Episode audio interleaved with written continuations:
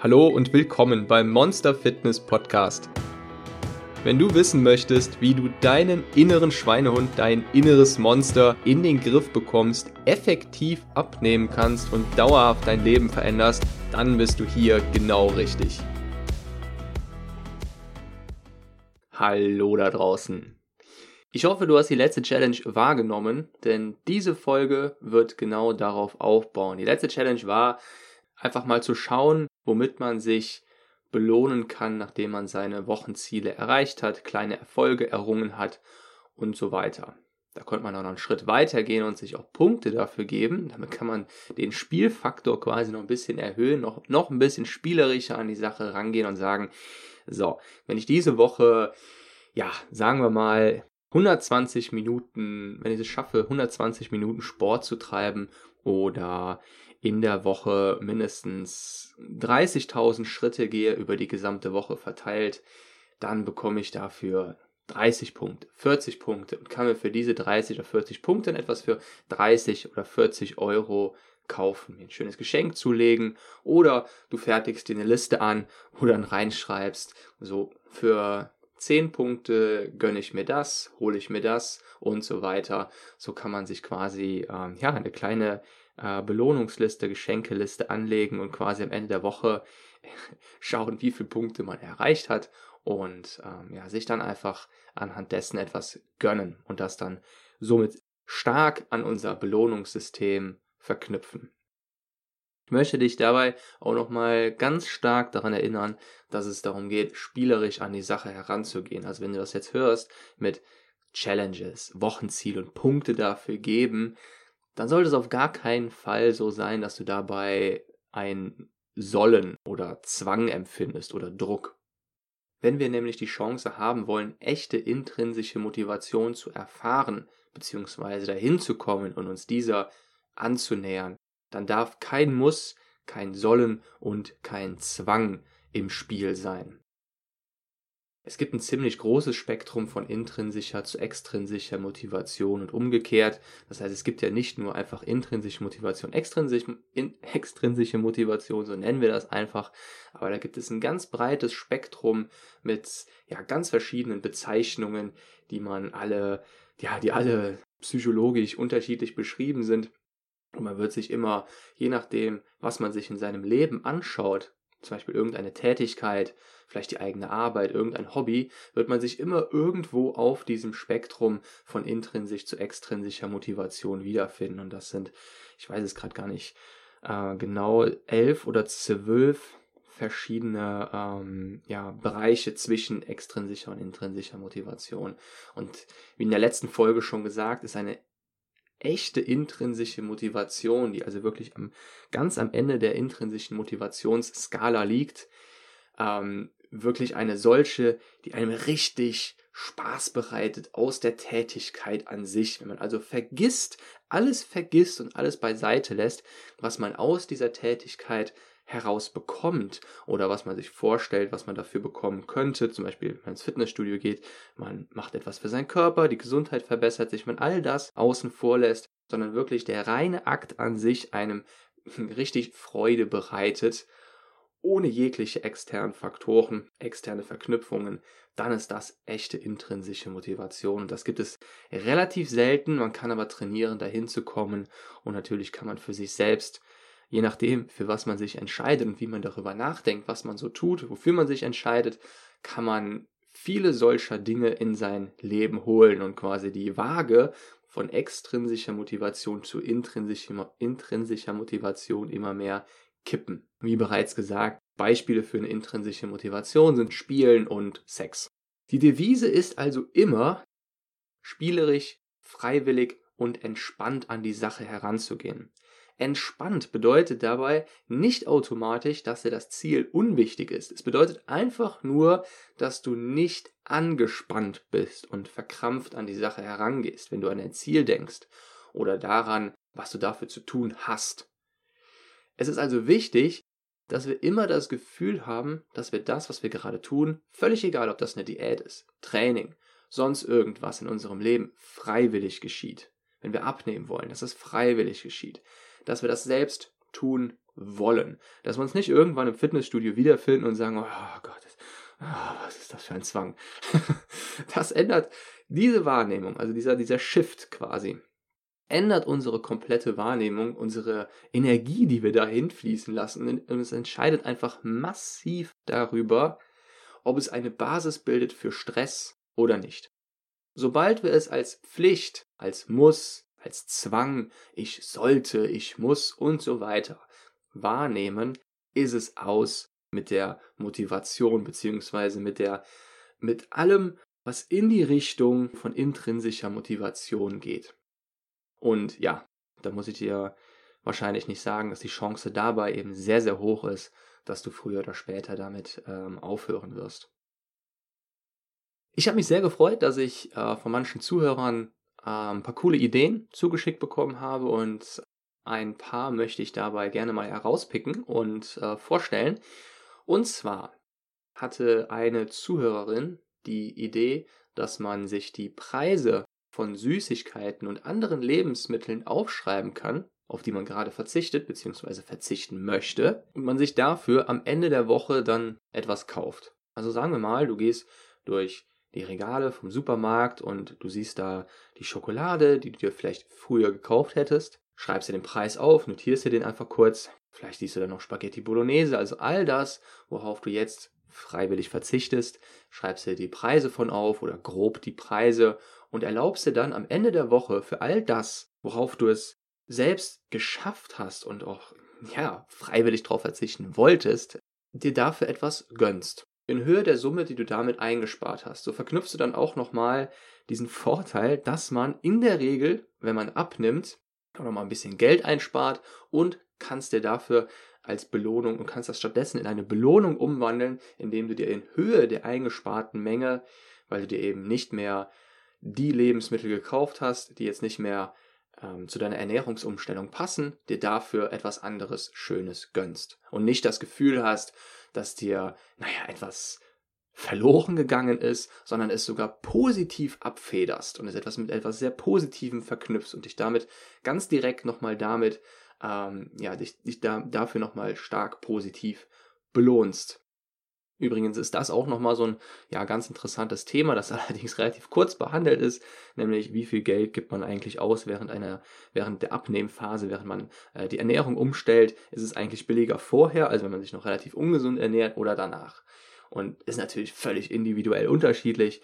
Da kann dann jemand sein, der sich während, während der Phase, wo man er oder sie die ganze Zeit zugenommen hat, dann jede Woche ins Restaurant geht, sich ganz tolle Sachen aus dem Supermarkt holt, ähm, sehr viele Süßigkeiten zusätzlich verzehrt, dann abends noch ein Stück Kuchen isst und so weiter. Da kommt natürlich viel mehr zusammen, als wenn die ungesunde Phase so aussieht, dass jemand die ganze Zeit einfach Tiefkühlkost isst. Tiefkühlpizza ist natürlich genauso ungesund oder ungesunder, aber der gibt da natürlich nicht ganz so viel Geld aus. In der Regel ist es aber so, dass man während der Abnehmphase eigentlich fast immer Geld einspart. Wenn man das nicht tut, sollte man sich eigentlich fragen, ob man da nicht vielleicht auf die falschen oder unnötigen Lebensmittel zurückgreift.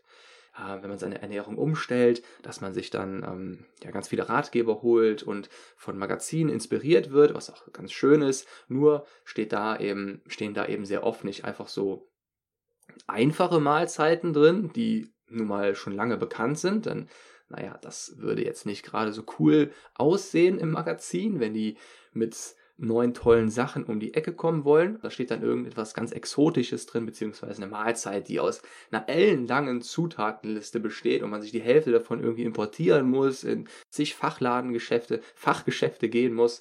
Und ja, aber das ist alles überhaupt nicht nötig. Das heißt, wenn man das so macht, klar, dann kann es sogar sein, dass man dann während dem Abnehmen, während der Ernährungsumstellung, dass man dann sogar mehr Geld ausgibt. Allerdings liegt das in der Regel dann wirklich nur daran, dass man ähm, sich eben von diesen exotischen Lebensmitteln hat hinreißen lassen.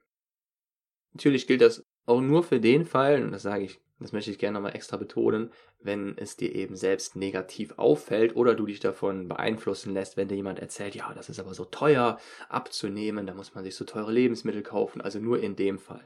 Wenn man sich selbst dafür entscheidet, mehr Geld auszugeben oder ähm, sich gerne diese ganzen Lebensmittel gönnt und gerne mehr Geld dafür ausgibt, ja, da gibt es doch weitaus Schlimmeres, als Geld für gesundes Essen zu investieren. Also ich persönlich gebe auch relativ viel Geld für Lebensmittel aus. Ich experimentiere viel rum, ich mag es, neue Sachen auszuprobieren.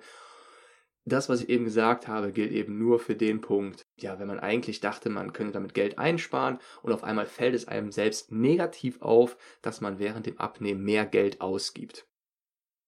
So, kommen wir wieder zurück zu unserem Belohnungssystem, wie wir das besser mit unseren, äh, mit unseren Handlungen verknüpfen können, um mehr Glückshormone und mehr Motivation zu erzeugen.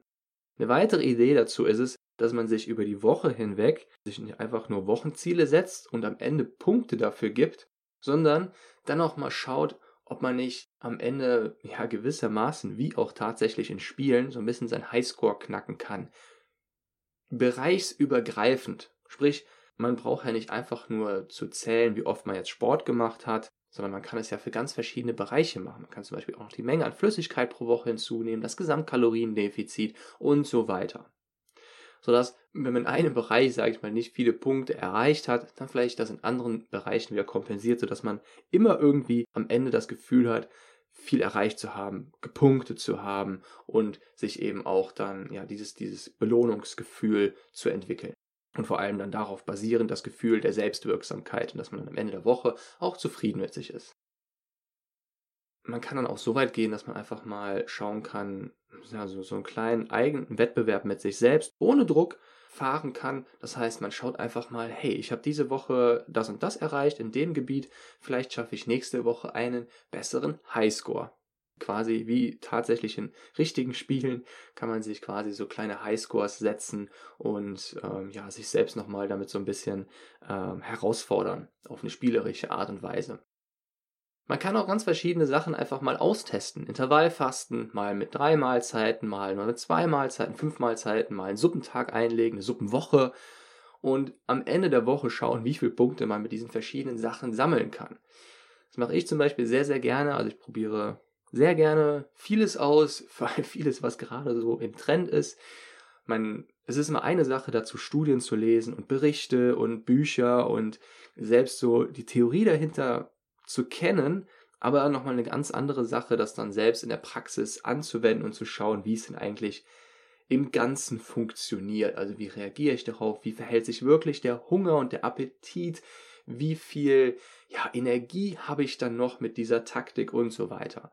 Und mit dieser Punktetechnik kann man einfach mal ganz spielerisch schauen, wie sich so, ja, wie man selbst eigentlich am besten bei diesen unterschiedlichen Taktiken reagiert. Und naja, wo es einem am leichtesten fällt, wo es auch einfach am meisten, ich sag mal, Spaß macht, womit man am besten zurechtkommt einfach. Wenn du dir die Folge zum Dopamin angehört hast, dann weißt du, dass wir noch einen ganz, ganz wichtigen Mechanismus brauchen, um unseren Dopaminschub zu verstärken, beziehungsweise unser Belohnungssystem noch stärker mit unseren Fortschritten zu verknüpfen. Und das ist, unsere Fortschritte sichtbar zu machen. Das heißt, wir wollen sehen, dass wir uns auf unser Ziel zubewegen. Wie in dieser Folge gesagt, könnten wir Riesenschritte machen, uns mit Riesenschritten auf unser Ziel zubewegen, aber wenn wir es nicht wahrnehmen, wenn wir es nicht sehen und man muss es dazu wirklich für sich selbst sichtbar machen. Es reicht nicht, das irgendwie, sage ich mal, unterbewusst wahrzunehmen oder irgendwie nach Monaten mal zu schauen, ja, da hat sich was getan.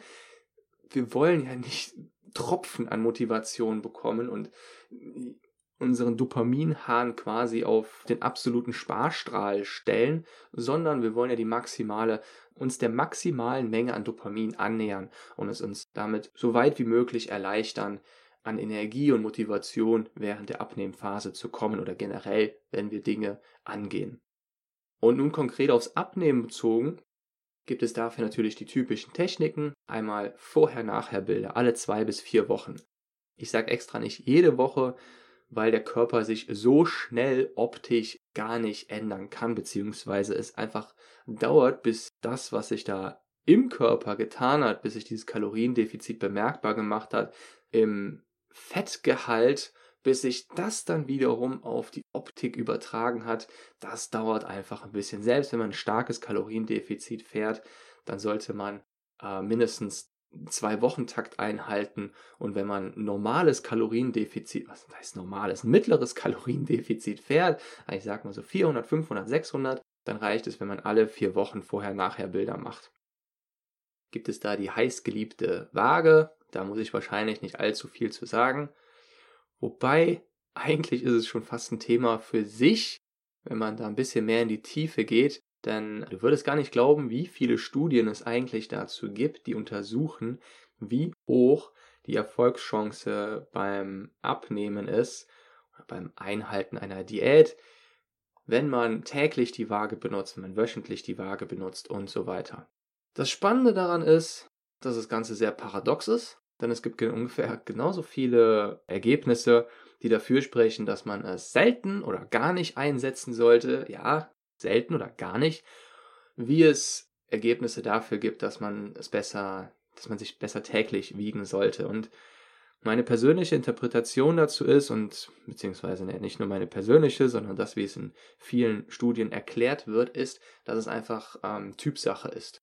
Es hängt sehr stark vom, ähm, von der eigenen Persönlichkeit ab. Und zwar insofern, als dass man schauen sollte, ob man selbst eher ein rationaler Typ ist also das, was man sieht, nicht direkt auf einen emotionalen Kern trifft und dann emotional zurückgeschleudert wird, sondern auf einen rationalen Kern, der das ganz rational und kühl bewertet und dann fertig. Ganz konkret heißt das, wenn man eher in die Sparte schlägt, emotionaler Typ, wenn du also generell eher emotional auf Dinge reagierst, beispielsweise ganz konkret, wenn du nun keinen Erfolg auf der Waage siehst, dass du dann enttäuscht bist. Dass du dich dann einfach, naja, schlecht fühlst. Da würde man eher raten, die Finger von der Waage wegzulassen oder eine bestimmte Technik anzuwenden, die da wäre, dich nur ungefähr alle zwei Wochen zu wiegen und dann aber immer drei Tage hintereinander. Das ist ganz wichtig, denn es kann sein, dass du am Vortag viel weniger oder viel mehr wiegst, einfach bedingt durch eine Schwankung wegen deinem Wasserhaushalt, deinem Hormonhaushalt, der auch wieder deinen Wasserhaushalt bedingt, durch dein Training, durch das Essen, was du am Vortag zu dir genommen hast oder sogar noch am Vorvortag. Es gibt so viele Faktoren, die das beeinflussen können auf der Waage, über die wir überhaupt keine ähm, direkte Kontrolle haben aber das Ergebnis, das wir auf der Waage sehen, über uns aber eine direkte Macht ausübt, um es jetzt mal einfach mal so zu nennen, auf unsere Emotionen, nämlich auf unsere Motivation. Sprich, je stärker man damit resoniert, mit einem negativen Ergebnis, desto eher lautet die Empfehlung, das seltener einzusetzen und dann immer mit diesem Dreitagesschnitt. Wenn man nur zu, zu der rationalen Sorte gehört oder für sich selbst oder gelernt hat, einfach für sich selbst ganz kühl damit umzugehen, mit diesem Ergebnis auf der Waage und wirklich ganz stark abgespeichert hat, wie viel da eigentlich an Schwankungen vorliegen kann, dann kann man sich ruhig täglich wiegen. Denn damit lernt man nur umso mehr, wie diese Schwankungen eigentlich aussehen. Und man nimmt das Ganze gar nicht mehr so ernst, wenn es mal hoch, wenn es mal runter geht. Also die Waage ist da, auch wenn es so ein simples Objekt ist, ist da tatsächlich ein bisschen mit Vorsicht zu genießen. Und das wird man eben spätestens dann merken, ja, wenn man ein oder zwei Wochen dann ähm, mal keinen Erfolg auf der Waage verzeichnet, dann merkt man diese Emotionen in sich selbst. Ja, und wenn man dann den Gedanken hat, die Waage am liebsten aus dem Fenster zu schmeißen, dann kann ich dir nur dazu raten, ähm, und das ist völlig normal, kann ich dir nur dazu raten, äh, ja, dich drei Tage in Folge auf die Waage zu stellen und daraus den Durchschnitt zu bilden oder einfach für dich selbst zu sehen, okay, an dem Tag habe ich so viel, dann so viel, dann so viel. Und für dich selbst zu sehen, dass das vielleicht einfach nur eine Schwankung ist, anstatt dich nur auf einen einzigen Tag zu verlassen. Denn ich glaube, das Verheerendste wäre wirklich, wenn für die Motivation, wenn man sich auf die Waage stellt, alle zwei Wochen einen Tag und dann sieht man gerade an diesem Tag, ähm, eine Schwankung, beziehungsweise man sieht nicht diese Schwankung, man sieht nur, der, nur das absolute Ergebnis, das aber auf einer Schwankung basiert und für sich speichert man dann ab, oh, das ist mein absolutes Ergebnis, das muss ja gerade stimmen, obwohl man, wie gesagt, vielleicht am nächsten Tag oder übernächsten Tag schon wieder 1,5 Kilo oder 2 Kilo weniger hätte, was überhaupt nicht selten ist, was ganz normal ist. Also wirklich, Schwankungen bis zu 2 Kilo sind völlig normal während der Diät. Und abgesehen von der Waage gibt es noch die wunderbaren Messmethoden mit dem Maßband und mit dem Caliper. Und mit beiden Methoden, also mit dem Maßband, das man einmal die Woche machen kann, ähm, ja, das dauert vielleicht 20 Sekunden, das legt man sich einmal um den Bauch an, kann man auch noch um die Beine machen, um die Hüfte, ja, dann dauert es vielleicht nochmal 5 bis 10 Sekunden länger. Ähm, bekommt man ein wesentlich zuverlässigeres Ergebnis, weil das eben nicht den Wasserschwankungen unterliegt. Das heißt, selbst wenn du Wassereinlagerungen hast, dann wirst du diese viel wahrscheinlicher auf der Waage sehen und so gut wie gar nicht am Maßband. Ebenfalls gut geht es mit dem Caliper. Das ist so eine kleine, da kann man sich einfach so eine kleine Plastik-Kneifzange holen. Da kneift man sich einfach einmal äh, in die Bauchfalte rein, in die, in die Beinfalte und vielleicht noch an der Hüfte und kann so mit dem Wert, den man da herauskommt, herausbekommt, einfach sehr schön sehen, wie viele Zentimeter oder wie viele Millimeter die Hautfettfalte dick ist, kann man wunderbar Millimeter für Millimeter die Fortschritte ablesen und ähm, relativ genau sein Körperfettgehalt. Und das ist auch wieder ähm, ja schwankungs relativ ziemlich schwankungssicher. Und wie gesagt, beides sind sehr, sehr schnelle, zügige, effiziente Maßnahmen. Ich finde sie viel effizienter, viel zuverlässiger als die Waage. Und ähm, ja, kann ja die auch einfach nur, kann ja die nur ans Herz legen. Auch unter dem Gesichtspunkt, dass man einfach damit nochmal, ja, einfach mehr Feedback bekommt. Wenn du nicht nur auf einem Messgerät äh, mit einer Maßnahme, bei einer Messmaßnahme siehst, dass du Fortschritte gemacht hast dann direkt bei drei verschiedenen, dann ist das natürlich auch nochmal viel besser für deine Motivation und für dein Belohnungssystem, für dein Dopamin. Als letztes kommen wir zu einem ganz besonderen Fortschrittsmesssystem und zwar die Powervase. Die Idee dahinter ist, dass du dir eine schöne Vase oder irgendein schönes Gefäß zulegst und dann, sobald du einen Erfolg verzeichnest, ein, dein Ziel erreicht hast, irgendeinen Erfolgsmoment erlebt hast oder auch ein Glücksmoment, das auf einen Zettel schreibst und dann in diese Vase wirfst. So kannst du dir quasi selbst so eine kleine Sammlung an Erfolgs- und Glücksmomenten anlegen und nimmst dabei auch noch jedes Mal sehr bewusst wahr, beziehungsweise rufst das wieder wach, jedes Mal, wenn du den Zettel in die, in die Vase wirfst und nachher den Zettel auch wieder rausholst und dir das durchliest. Und das könnte man dann auch wieder, wenn man Lust hat, spielerisch mit Punkten kombinieren. Sprich, du schreibst dir auf die Zettel bei diesen kleinen Erfolgsmomenten auch immer wieder Punkte dabei, die du dann am Ende der Woche zählen kannst. So weißt du während der Woche noch gar nicht genau, wie viele Punkte du erreicht hast, wie viel du da sammelst, aber es macht richtig Spaß, immer wieder einen kleinen Zettel da reinzuwerfen und glaub mir, es macht wirklich Spaß. So kannst du dich auch einfach nochmal darauf freuen, wie viel du erreicht hast, dich selbst damit überraschen und dir dann in Höhe der Punkte, dich dann in Höhe der Punkte mit was Nettem belohnen. Und dich einfach über die Menge der Punkte freuen. Das ist auch wieder wunderbar vereinbar mit unserem Dopamin, das immer dann ausgeschüttet wird, wenn wir einen Erfolg verspüren, wenn wir sehen und spüren, dass wir uns auf unser Ziel zubewegen und etwas geschafft haben. Und diese spielerische Methode setzt eben genau da an. Und unser inneres Monster lässt sich sehr, sehr, sehr gerne von so etwas begeistern, lässt sich sehr, sehr gerne überraschen. Und wie du weißt, reagieren wir sehr, sehr positiv auf Dinge, die nun mal mit unserem Spieltrieb zusammenhängen, die unseren Spieltrieb ansprechen, da unser Spieltrieb immer eng von Natur aus eng verankert ist mit unserer intrinsischen Motivation. Dazu allerdings ein Wort der Warnung, bitte nicht oder mit Vorsicht die Punkte mit äh, der Gewichtsabnahme verknüpfen. Denn wie gesagt, darüber hast du nicht wirklich die Kontrolle und das kann wieder ähm, ja, negative Gefühle, beziehungsweise das kann wieder äh, Druck, Enttäuschung, Zwang, Pflichtgefühl auslösen, wenn du ähm, dir, wenn du die Erwartung hast, in einer Woche eine bestimmte Menge an Punkten zu erreichen, weil du eine bestimmte Menge an Gewicht abgenommen hast und das dann einfach nicht der Fall ist. Also sagen wir, in einer Woche hast du normal eine Gewichtsschwankung und du hast dann null Punkte dafür, dann bist du enttäuscht, obwohl du alles richtig gemacht hast und du kannst wirklich alles richtig machen und trotzdem zeigt die Waage eben, wie wir schon besprochen haben, immer noch dieselbe Menge an Gewicht an oder vielleicht sogar mehr. Da ist die Einstellung, dass der Weg zählt und weniger das Ergebnis wichtiger. Es ist wichtiger, dass du selbst darauf achtest, ehrlich dabei zu sein, dass du dein Kaloriendefizit einhältst, ehrlich dabei zu sein, ähm, zu schauen, dass du mal Sport einbaust, ähm, eine bestimmte Schrittmenge pro Tag, also quasi, dass du mehr auf den Prozess achtest, diese ganzen Dinge tust, die dahin führen und dich weniger auf das Ergebnis, auf diese Erwartung ans Ergebnis fokussierst. Denn das Ergebnis haben wir nun mal einfach nicht unter Kontrolle. Das kann man nicht hundertprozentig beeinflussen. Und noch viel weniger, wenn man sich eben, ähm, wenn man eben die Waage als Hauptmessinstrument nimmt. Da ist so ein bisschen die Herausforderung an einen selbst, dass man das Vertrauen, ganz generelles Vertrauen darin entwickelt, dass das, was man tut, auch wirklich zum gewünschten Ergebnis führt. Völlig egal, was dann am Ende der Woche auf der Waage angezeigt wird oder nicht.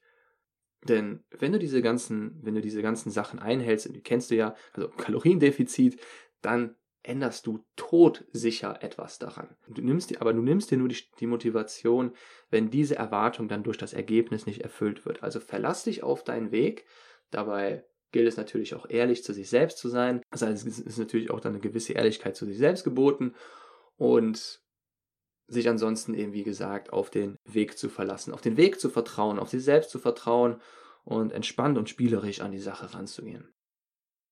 So, und damit ist die Challenge für nächste Woche, dir ein Gefäß, eine schöne Vase, irgendetwas, was für dich eben schön aussieht und wo man kleine Zettel reinwerfen kann, zuzulegen oder zu basteln, je nachdem, wie du es gerne hättest, und dann eben mal genau das zu tun. Also immer, wenn du einen Erfolgsmoment hast, einen Glücksmoment, es kann beides sein. Und wenn man die dann irgendwann wieder aus der Vase zieht, diesen tollen Glücksmoment nicht einfach verfliegen zu lassen, dass er sich irgendwie in der Vergangenheit auflöst, man ihn gar nicht mehr im, Unterbe äh, im Bewusstsein hat und einfach weg ist, sondern man speichert die quasi in seiner kleinen eigenen Sammlung ab. Und, und wenn du dann am Ende der Woche die Zettel da rausziehst, kannst du dich ganz bewusst gut dabei fühlen, dich ein bisschen selbst feiern. Du kannst das auch mit den Punkten machen und dir dann in Höhe der Punkte, die du rausgezogen hast, eben ganz genau ähnlich wie bei einem Spiel, dich dann mit netten Sachen belohnen und ähm, ja, dir selbst Anerkennung dafür holen, für deine ganzen kleinen Erfolgsmomente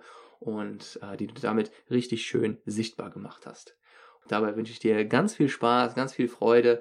Denk dran, immer spielerisch, entspannt an die Sache rangehen und ja, wir hören uns nächste Woche wieder.